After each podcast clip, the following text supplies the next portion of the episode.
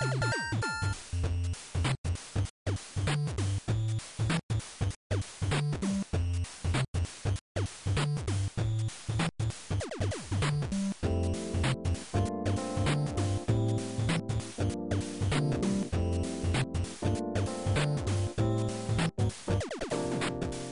い、ファミリーステーション第96回です。はーい。こんばんは、ドラグーンです。クリンクです。はい、ヨッキーです。えー、あこんばんは。あ、いいですか？はい。はい、今回ゲストでいらっしゃっていただいてます。子猫です。よろしくお願いします。あよろしくお願いします。よろしくお願いします。はいよろしくお願いします。えー五年以前、以前にも登場していただいて、そうですね、5年ぶりぐらいかもしれない。5年ぶり？そんなですっけ？5年、5年ぶり3回目ぐらいじゃないですか。ああ、そ、そんなに経ちますか？そうですね。あの、というのもまあ、えー前回はあの、ゼノブレイドというあゲームを。ちょっと時間をちょっといただいて、ね軽くちょっとしゃ喋らせてもらったので。はい。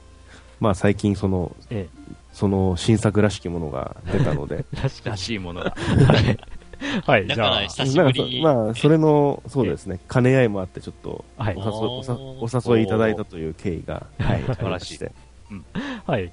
じゃあ、今回はこの4名でお送りしますが、はい。えー今日はすお願いし2000ます。はい、2015年の5月29日、うん。もう、もうそろそろ、えー30日になろうというところですけども、うん。はい。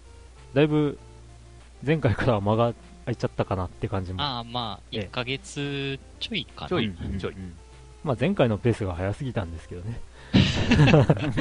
まあはいまあということで、まあ、はい。今回もよろしくお願いします。あはいよろしくお願いします。お願いします。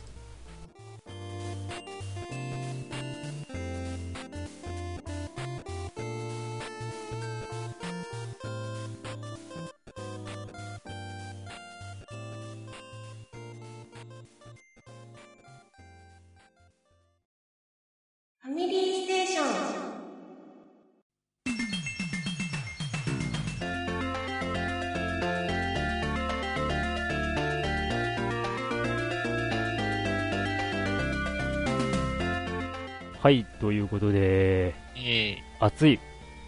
ああ、もう、ねえ、車の中が超暑い。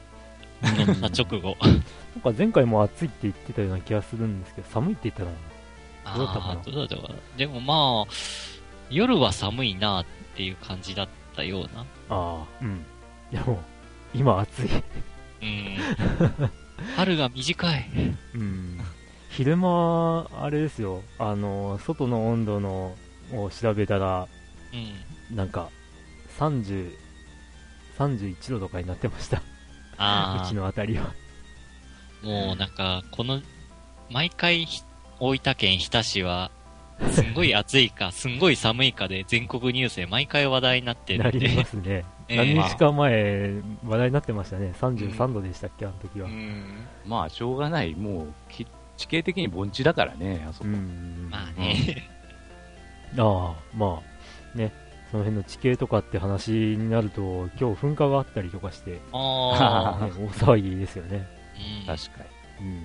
まあ、大して被害がなかった、あ、人的被害がなかったのが幸いですかね。うですねまあ、警戒レベルはね、もともとあったわけで。うん。うん。うんうんうん。しかし、まだ、そっか、梅雨入りはまだだっけ？梅雨入りまだですな。まだだね。うん。ああ、沖縄が梅そろそろや。雨入りしたような、あ、そうなんですね。あれ、うんそっか。へえ。昨日？昨日か。なんか。最近。うん。うん。でもなんか週間天気的に見ると、大分の方は、あのね、もう週明けには、週明けというか明日くらいから、うん。お天気は下り坂のようですが、う。ん。まあそろそろかなって感じですね。ああ、そうですね。もう雨が続くようですね。うん。あなるほど。などという時事ネタから入りましたけども、はい。はい、前回から今回まで、えー、何してましたかのコーナー、ああ、はいいつもの流れですが、はい。じゃあ、ドラグーンさん。お願いします。はい。まあ、いつものように PSO2 なん。ですけども、ただちょっと、あの、クラス替えをしました。ははい。うんい今まであの、ば、えっ、と、バウンサーっていうクラスをメインでやってたんですけど、うんうんちょっとクラスを変えて、ファイターっていう、あの、接近打撃クラスうんに変えて今、ちょっとやってます。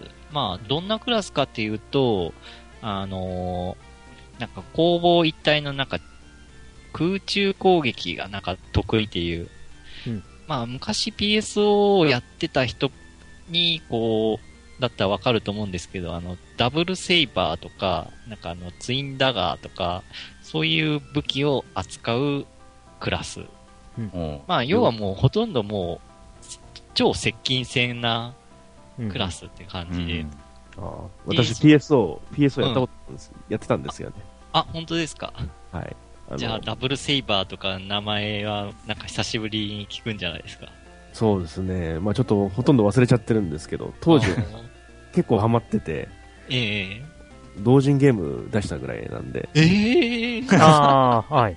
でしたね。アドベンチャー、まあノベル、ノベル、ノベルゲームで、ええ。え今も今も落とせるんで、え、お、落とせる？無料でダウンロードできるので、あの、え遊んでみてください。えちょっと、あ後で見てみます。そう。懐かしいですね。じゃあそれのせ、それの宣伝もしておきましょうか。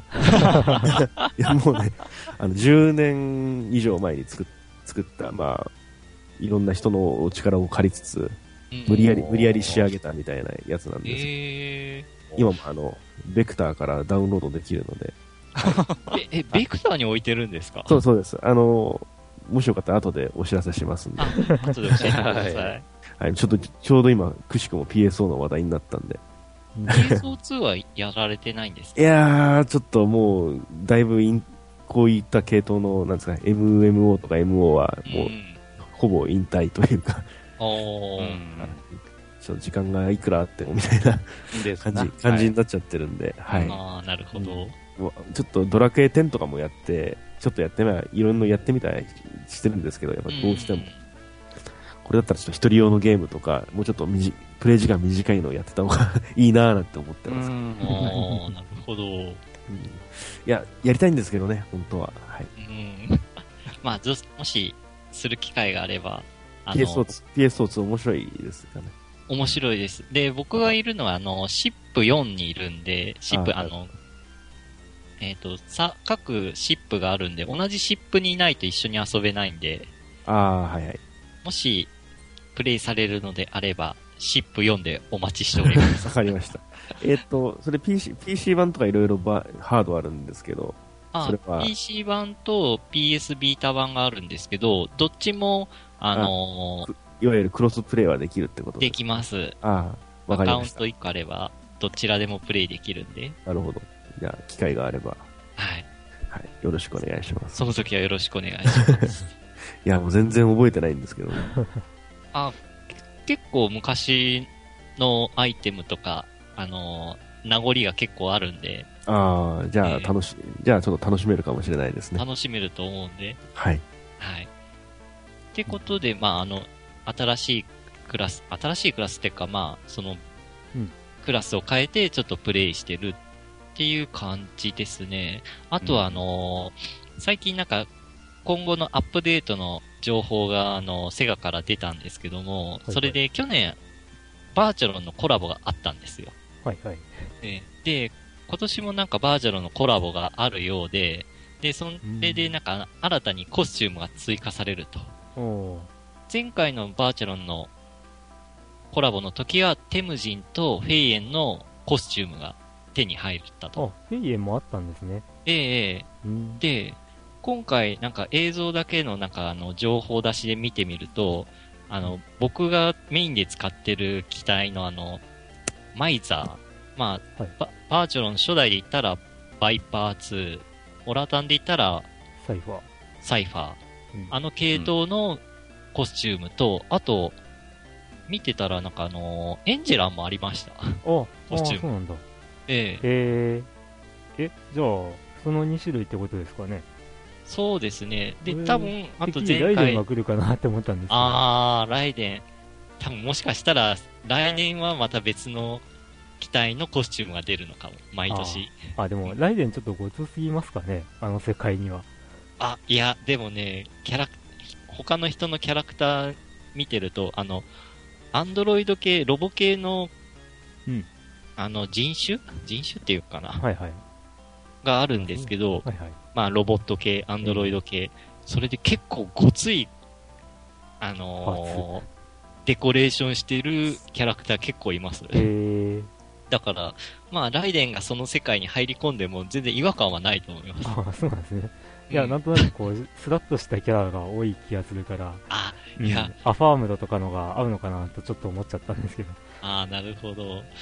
確かにそれは、あ、でも、意外と、あれ、PSO やってた人、経験したことあるんだったら、あの、キャラクリエイトで体型なんかいろいろいじれますよね。ええ太ったりとか痩せ型りとか。はいはい。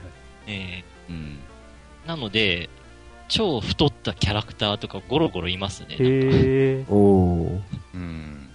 割と作る人いるんですね、そういうの。うん、もうすごいなんかこう、なドドラム缶みたいなキャラクターだったりとか。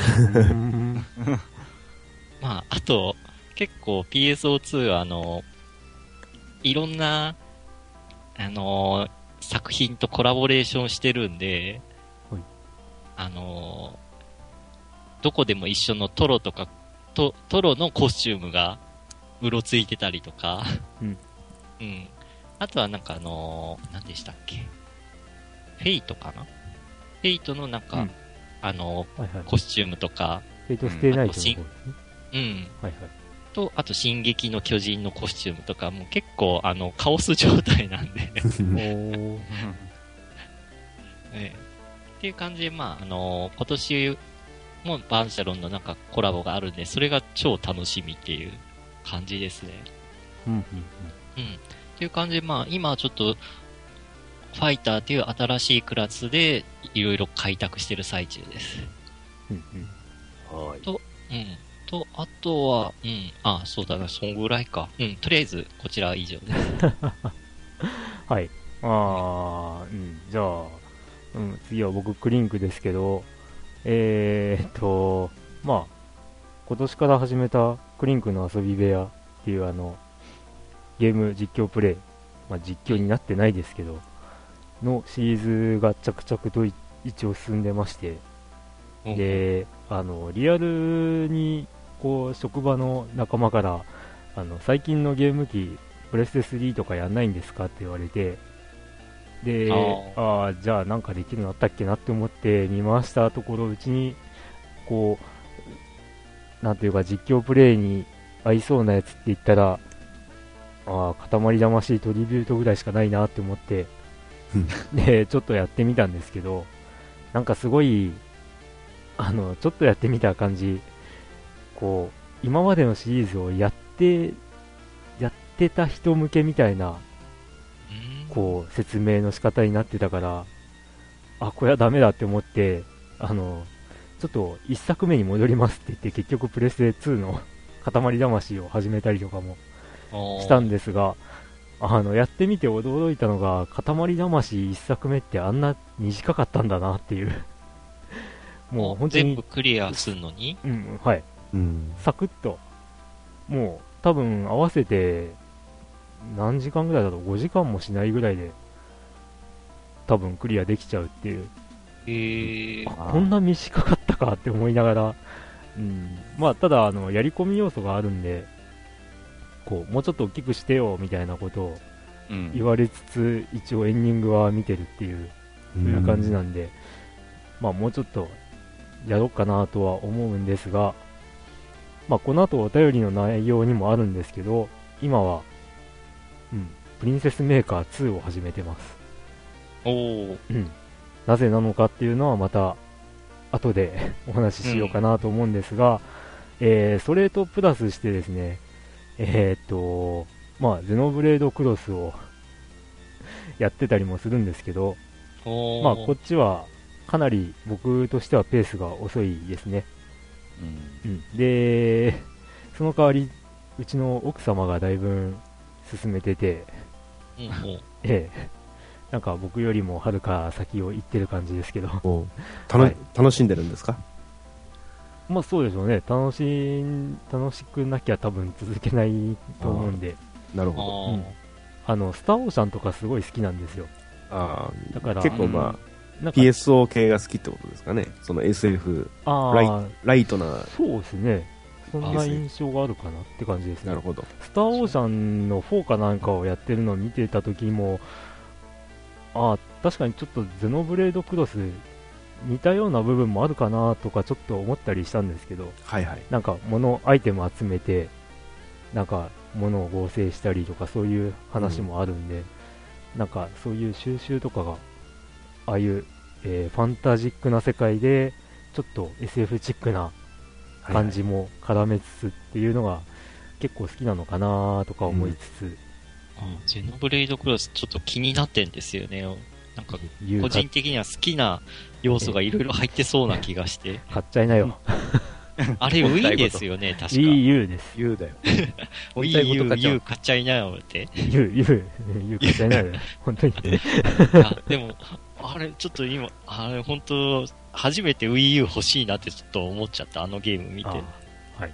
まあまあまあまあ、そのあたりはまた、うん後ほどおいおい。はい後ほどお話に出てくると思います。はい。うん。で、まあ個人的な話だと、えっ、と、ここ何日間か、咳がひどくて、止まらないっていうことになってたんですけど、えー今朝ぐらいでだいぶ治ってきて、まあ今はなんとかおあこう咳は出ないかなって感じになってますけど私ちょっと咳っぽいですね。ああそうですかちょっと急にちょっと咳したらごめんなさい。ああいえいえ僕もするかもしれないんではい。はいまあこの時期カットすると思うまあ、季節の、季節の変わり目ですからね。うん。かなっていうところですけどすい人は出やすいね。うんどうなんですか、ユッキー先生？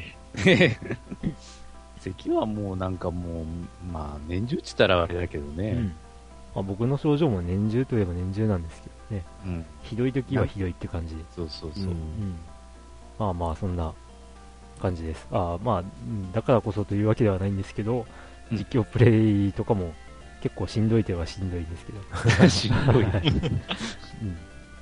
塊魂とか、状況がコロコロ変わるから、あねえあのね塊魂はね実況しない。あ、しない。あのーえっ、とステージの最最初と最後あ王様が喋ってるのをまあちょっと読みながら反応するぐらいであー。でゲーム中は中は。うん。ね、ゲーム中はあの素敵な音楽が流れてるんで それをお聴きくださいって感じになってるんで、なるほど。うん。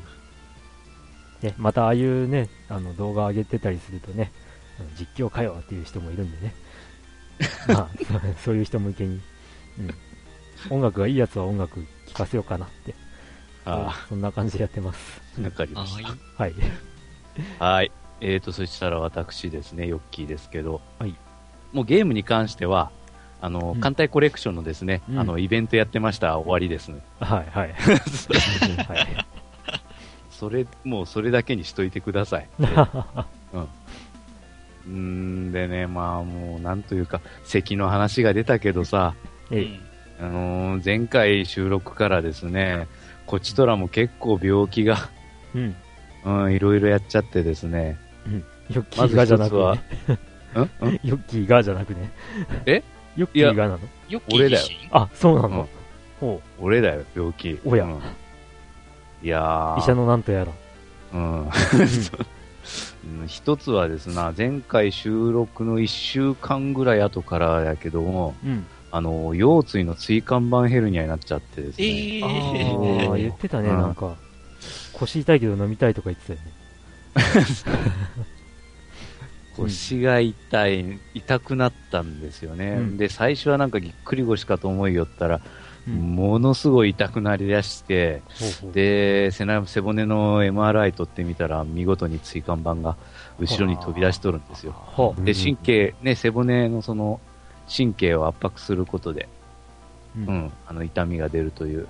うん。まあ、ちょっともうあの、まあ、とりあえずそんなにまだひどくは、ひどくはないというか、神経圧迫しすぎてからその足の痺れとかそういうのが来る程度じゃないので、うんまあ、まだその手術とかする段階ではないんですけど、まあ、できればそういうことはしたくないなというのが、うん。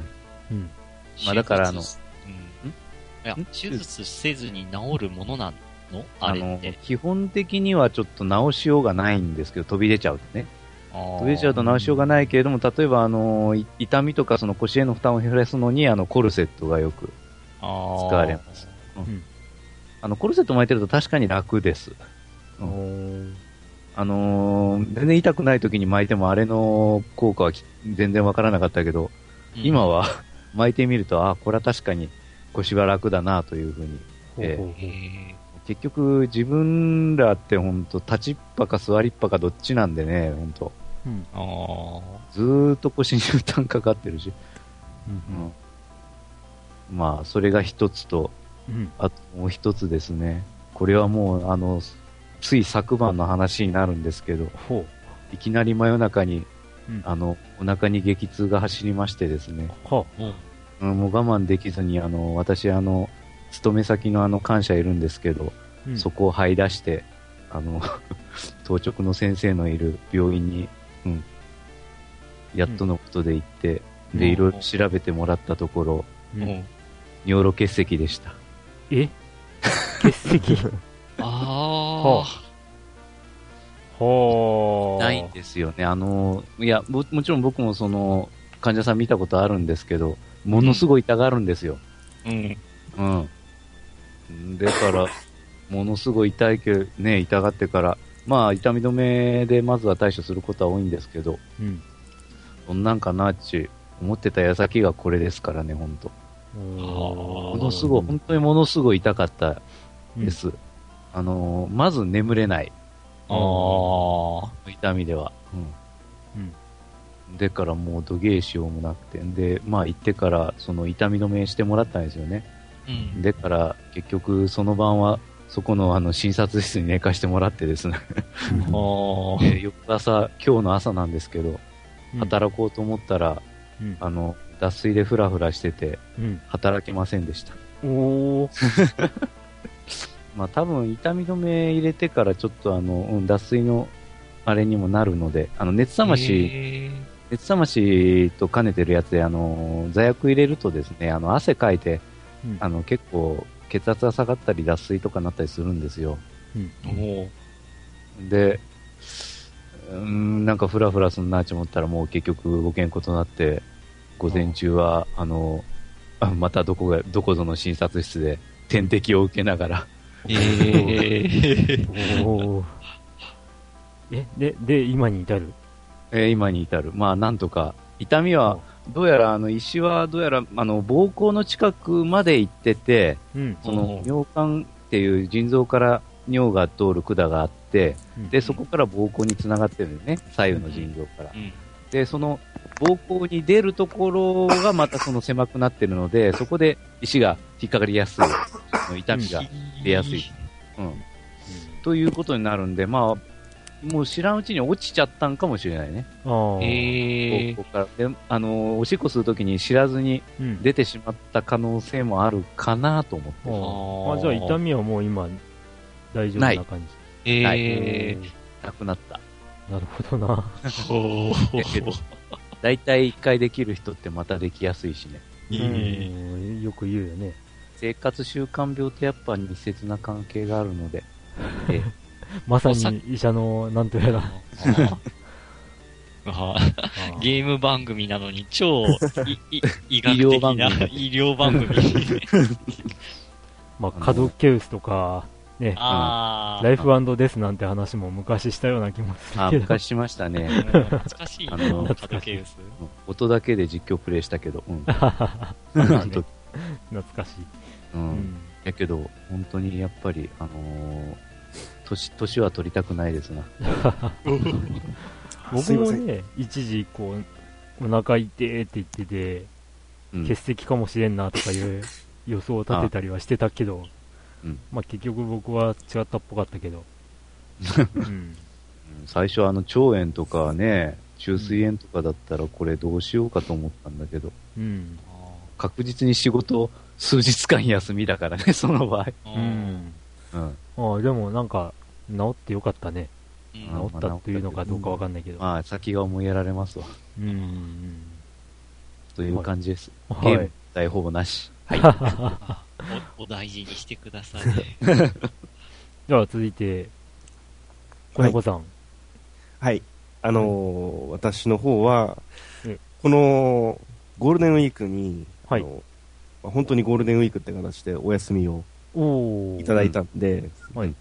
まあ、結構か家庭の方からも、ちょっとじ、まあいろんな偶然が重なって幸運にも、まあもうほとんど独身のような、学生のような時間を得ることができたんで、ほうほまあちょっとそれ、それと合わせてえ、あの、ゼノブレイドクロスというね、あの、ゲームをう。はい。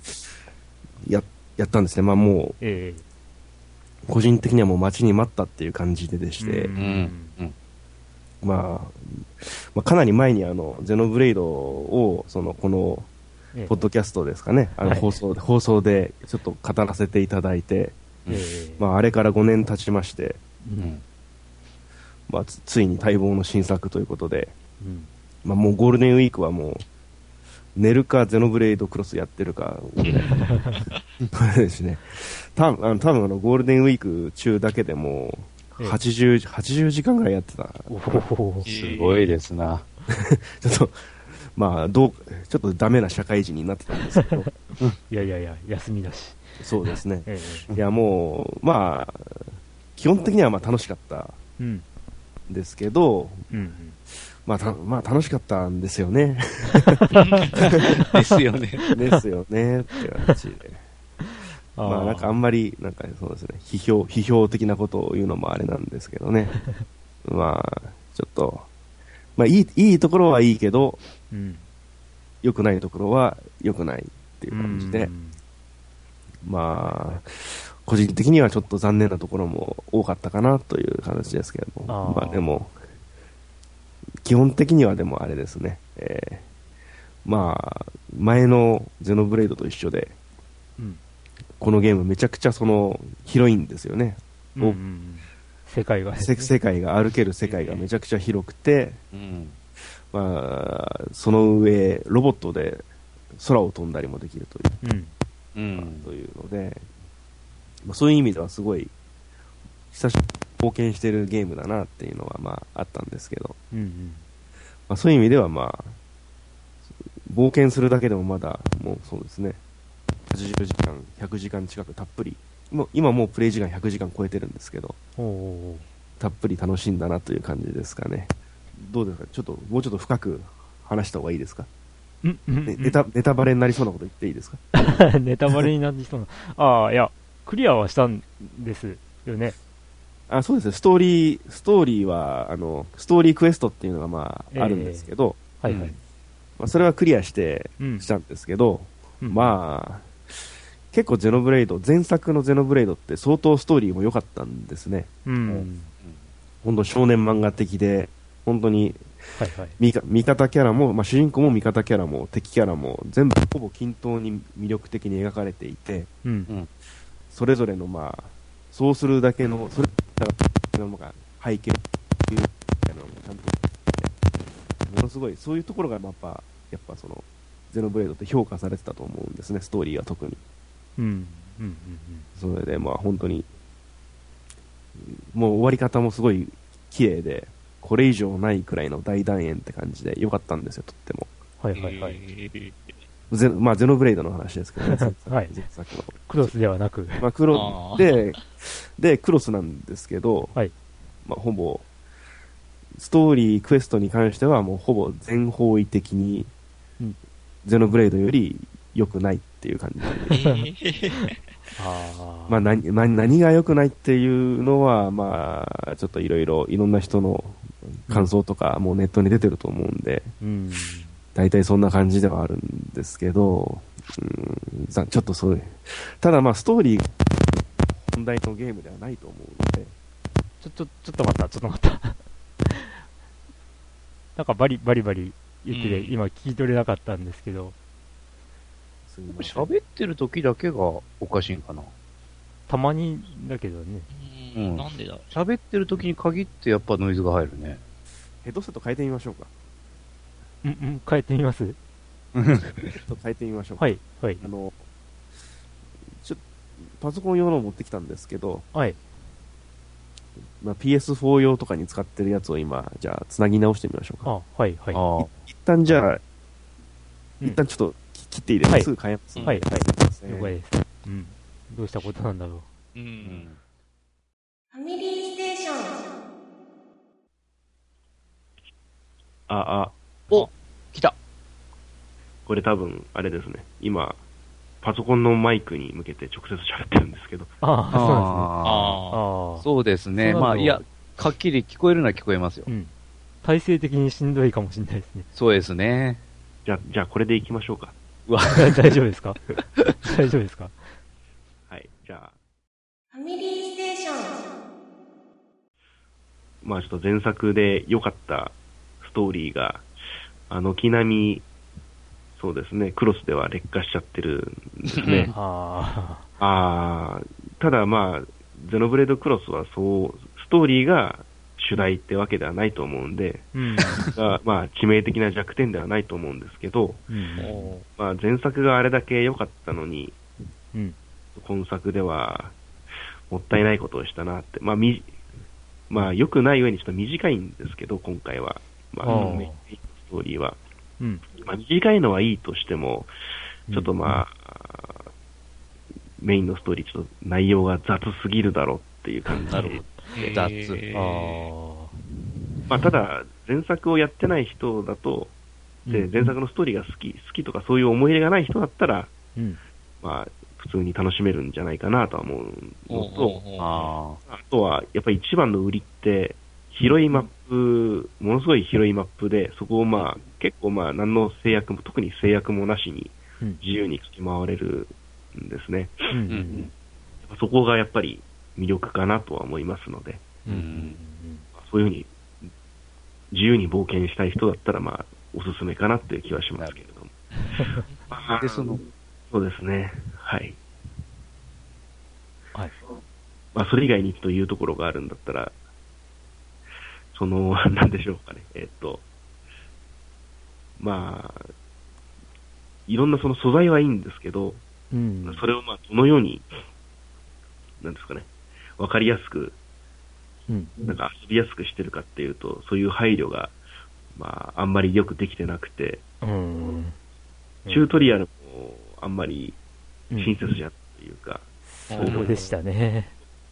チュートリアルじゃないと。あて丁寧な、丁寧にムービーとか入れて、いろんな説明とかはしてくれるんですけど、まあ、それでもちょっと足りてないというか、まあ、もうめちゃくちゃ、このゲームめちゃくちゃ複雑なんですね。いろんな要素がう。ん。絡み合ってるというか、まあ、絡み合ってるっていうか、まずいっぱい遊べる要素があって、うん。まあ、いっぱいあるのもありがたいん。ですけど、それに対する説明がほとん。どないっていうようなうん。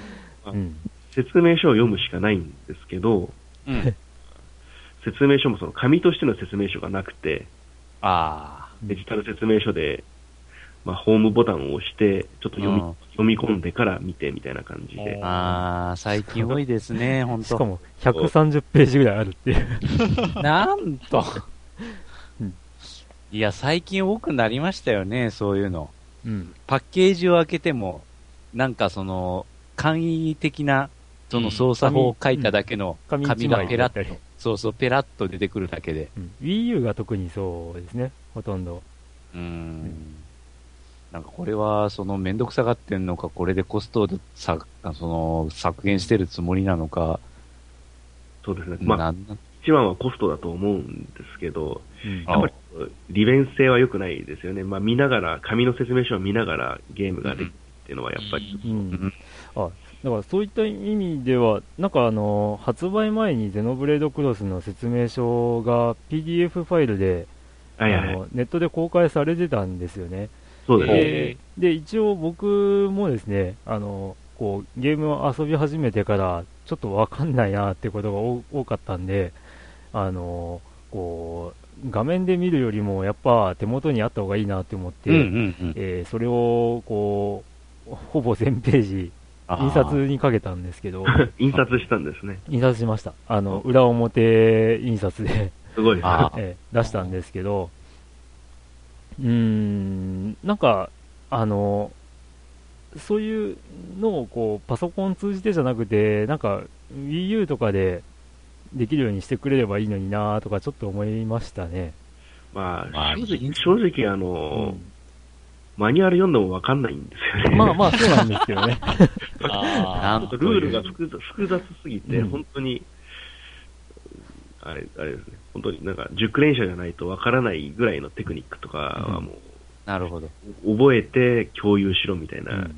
あやってなれろ的な感じで放り出されて、で、あこの、の、そういう細かい、説明書に書いてある細かいことはチュートリアルでもないので、うん、ちょっとやっぱり、いくらなんでも、不親切すぎるだろうっていうところがやっぱりあって、実況プレイ動画をもうちらほら見てたんですけど、はい。えっ、と、第5章か6章ぐらいまで行ってる人で、うんあ、こんなことできたんだ、今まで気づかなかったって言ってるようなこともあったんで、おおって感じで。うん、まあ、ね。あと、あと、まあ、あれですね。こう、僕が最初の頃散々言ってたのが、文字が小さすぎるとか、アイコンが小さいんですよね。あそれの、は、大画面でやってもってこと？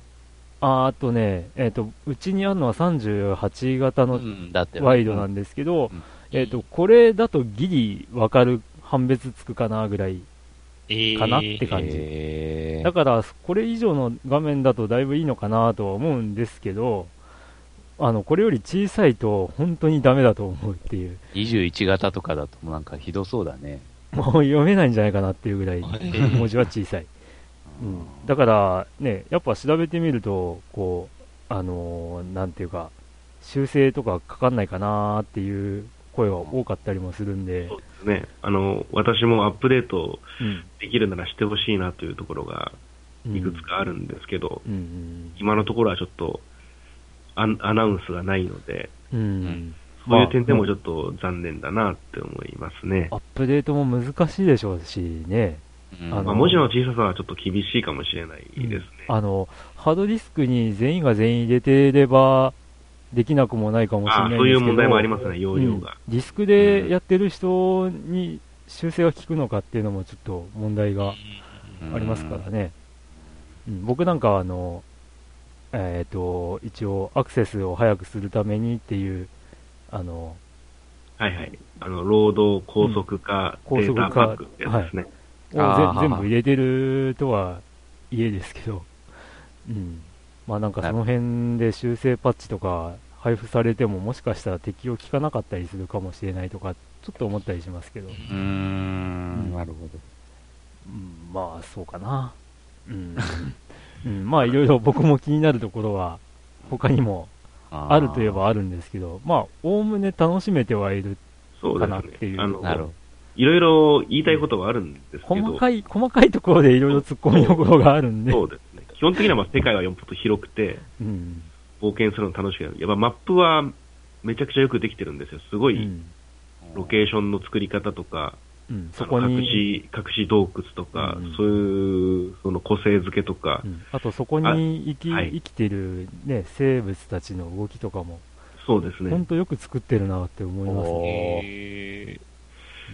えそうですね。それは絶対、あの、遊んでて楽しい部分で、うん。なの、なのにっていう。まあまあ、子猫さん的には多分期待が大きすぎたんじゃないかなっていうそうですね。まあ、感じがゼ。ノブレイド前作からのってのがやっぱりあるんで。うん。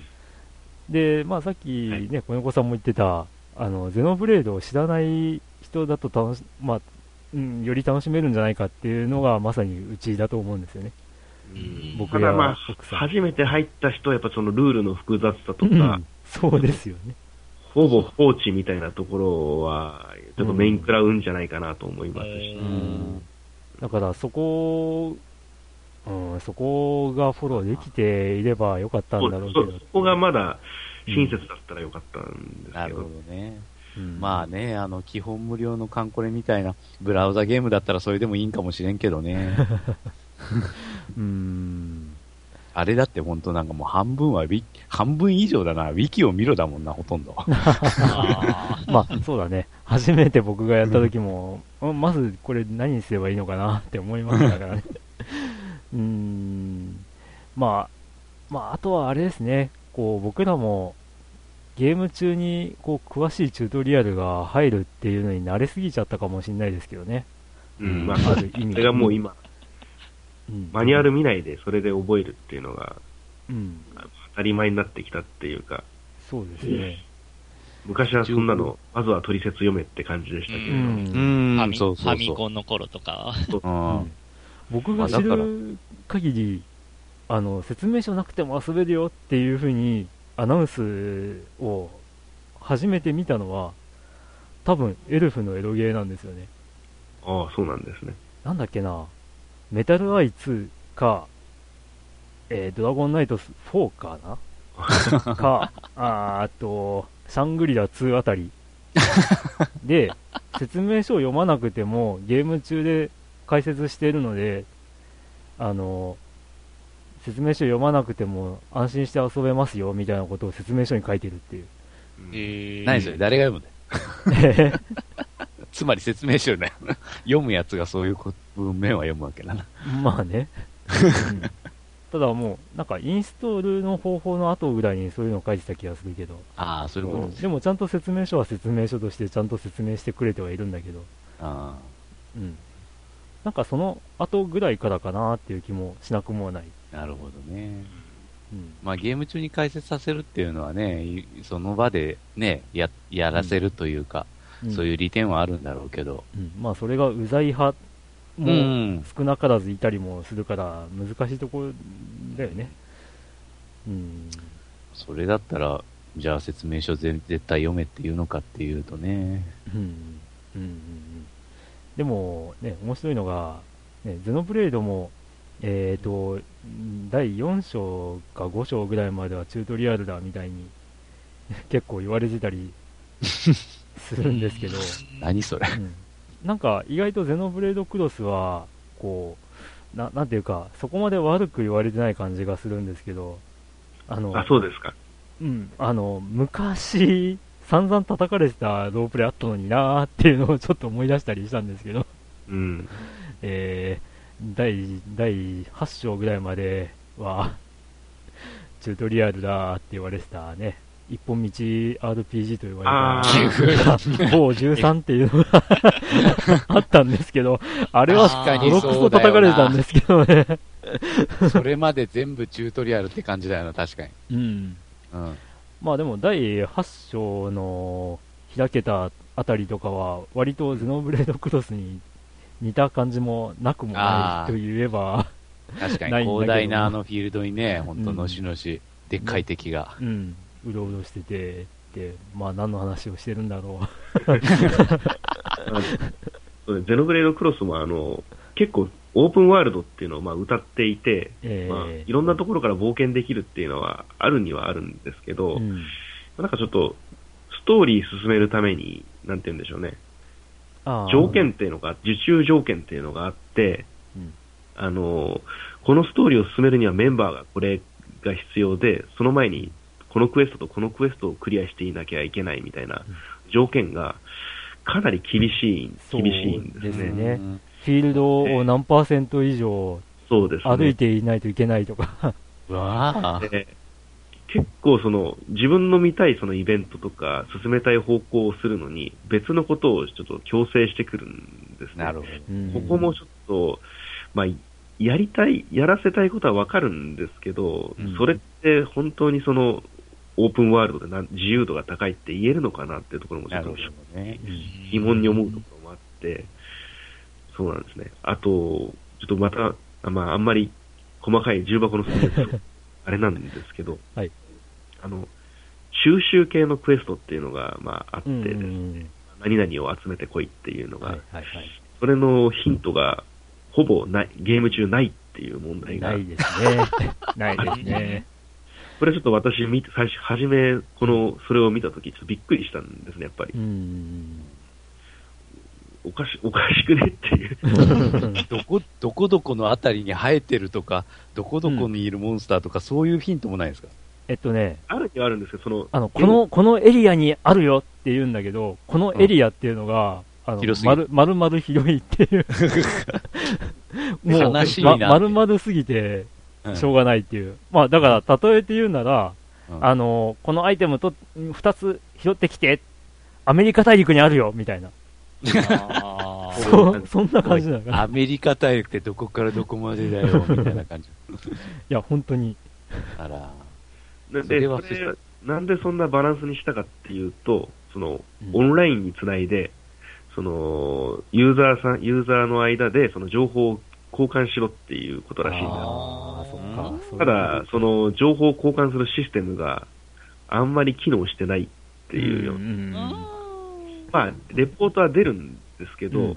それをまあ、任意にその調べることができないっていうか、そうですね。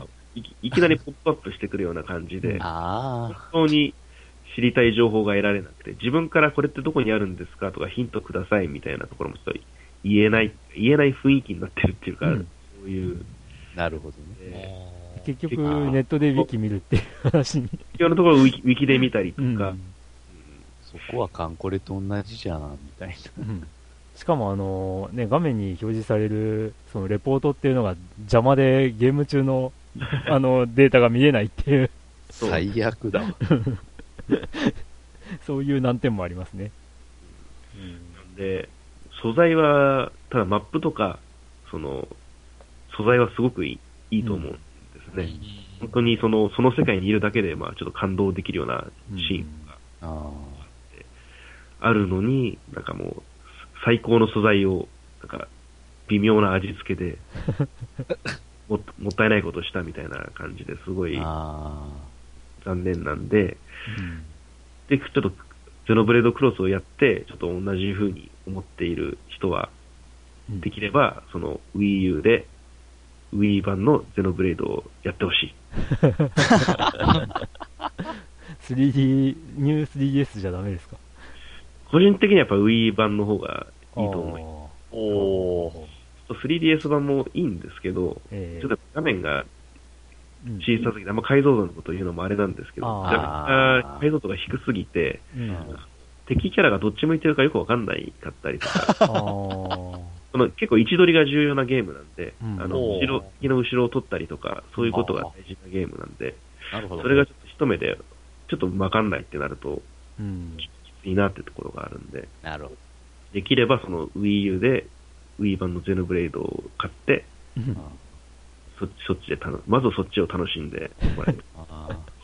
大体そのゼノブレードクロスでおかしいなって思うところが良くなってるとか、まあこっちが先に出てはいはいはいはい。まあなんでこんなバランスになっちゃったのかなっていうところがすごい残念ですね。うんまあでも、やっぱ一度は遊んでみる価値はありそう。まあ、残念とか言いながら私100時間やってるんですけど、いやそういう、そういう、そこまで遊ばせてくれるポテンシャルはまああると思うんで、まあ、それのために Wii U を買ってもいいんじゃないのっていう。いやー、どうですかね。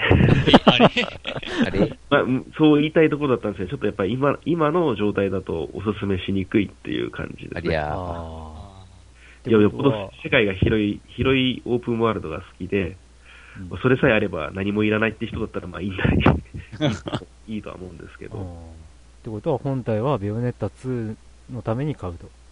そっちの方がいい。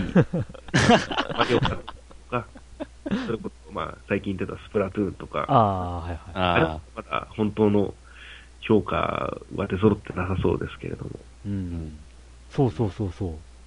僕がツイッター始めた頃ぐらいから仲良くしてくださってる人が、急に Wii U の話してて、おう。あれ持ってましたっていう話をしたら、いや、一昨日買いました、スプラトゥーンをやるためにって、マジかっていう。あの、求心力は何なんでしょうね。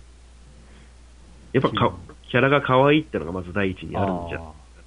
うんうん。あとはやっぱり、遊んでて、うんまあなんか、ポップで楽しいとか、あ私もちょっと試写会の方でははい、軽く遊んだんですけど、うんうん。まあ見た目に楽しげですもんね。そうですね。なんか私最初あの、スププラトゥーンは、はい最初でその去年の E3 あたりで初めて情報出たと思うんですけど、えーうんうん。まあ、キャラは可愛いけど、実際遊んだらどうなのかなっていう、そういうなんかうん。気持ちはあったんで、なんうん。結局のところあれって、まあ、シューターじゃないですか。はいはいいわゆる戦争ゲームというか、FPS うんの派生で。はいはい。で、まあ基本的にはまあ殺し合うというか、撃ち合って、うん。まあ、倒した数を稼ぐってみたいなゲームが基本だと思ってたら、まあ、スプラトゥーンってあの、陣、陣取りなんですよね。うん。そうですね。どこ、どれだけ広い面積を塗り合えるかってところで。でそれって面白いのかなっていうちょっと疑いはああ。あって、うん。あの、やっぱりお互い打ち合って当て、弾を当て合った方がやっぱり直感的というか本能的で面白いんじゃないかなと思ってたんで、うん。塗り合って、だから打ち合って倒した数よりも塗り合った、その、うんあの、縄張りの方が重要っていう、それってなんかちょっと面白いのかなって疑いは当時はあったんですけど、ええ。やってみたら面白かったですね。あバランスがやっぱうまいのかなと思います。う。うんん。だからそこって、まあ、よくよく考えたら、あの、FPS とかでもう慣れちゃってる人は、やっぱり撃ち殺すとか、なんていうか、ヘッドショットとかに、はいはい。まあ、あの、長けてる人っていうのは多い中に、えーっと、そこまでそういうのがううまいわけじゃないけど、水をばらまくことできるよっていう人が、あの、より、こう、インクをこうばらまいて、えーばうまくばらまいたそうですね。量が多ければトップになれるっていう、そうですね。そういう打ち合いが下手な人でもうん、頑張れるっていうか。そういうシステムにしたのは、やっぱ任天堂の、まあ、こう、なんというか、どんな年齢層にも、うんこう、楽しめるゲームにしたいっていう気持ちの表れなのかなっていう気も、そうですねしましたねあんまりうん、ギスギスしたことにもならなそうですしね。うん、試合だけじゃなければ。うん。だだから、まあ、うん、それを、こう、そのルールを、こう、飲み込んで楽しめるかどうかはプレイヤー次第ですよね、やっぱり。そうですね。ただまあ、結構違和感なくみんな遊んでて盛り上がってるから、みたいですね。まあうまくいってるんだなって正直思いましたね。なんか、うんけ結構ギャンブルだった気がしますけど、うん純粋な打ち合いじゃなくて、うんうんうん。縄張りバトルですからね。その辺の、うんその辺で例えばその、本当にシューターのココアゲーマーで、えそんなの面白くねえんじゃねって思う、先入観持ってやらない人とか結構出そうな気がしてたんですけど、えうん。まあそのツイッ私もツイッターソースですけど、ええ周りのその、シューティングとかいつもやってる人とかも結構スプラトゥーン楽しんでるようなうん。印象がありますんで、そうですね。そのコアゲーマーというか、すごいディープにシューターやってる人とかも楽しんでるような印象を受けますけど、うん。今後もなんかアップデートとかあるみたいなんで、どれだけ盛り上がるかっていうところはうん楽しみかなと、まあ個人的には思いますし、まあ自分も参加してみようかなって気はしてます。ああ。まあ、僕には合わないかなって思って。あ、そうです。うん。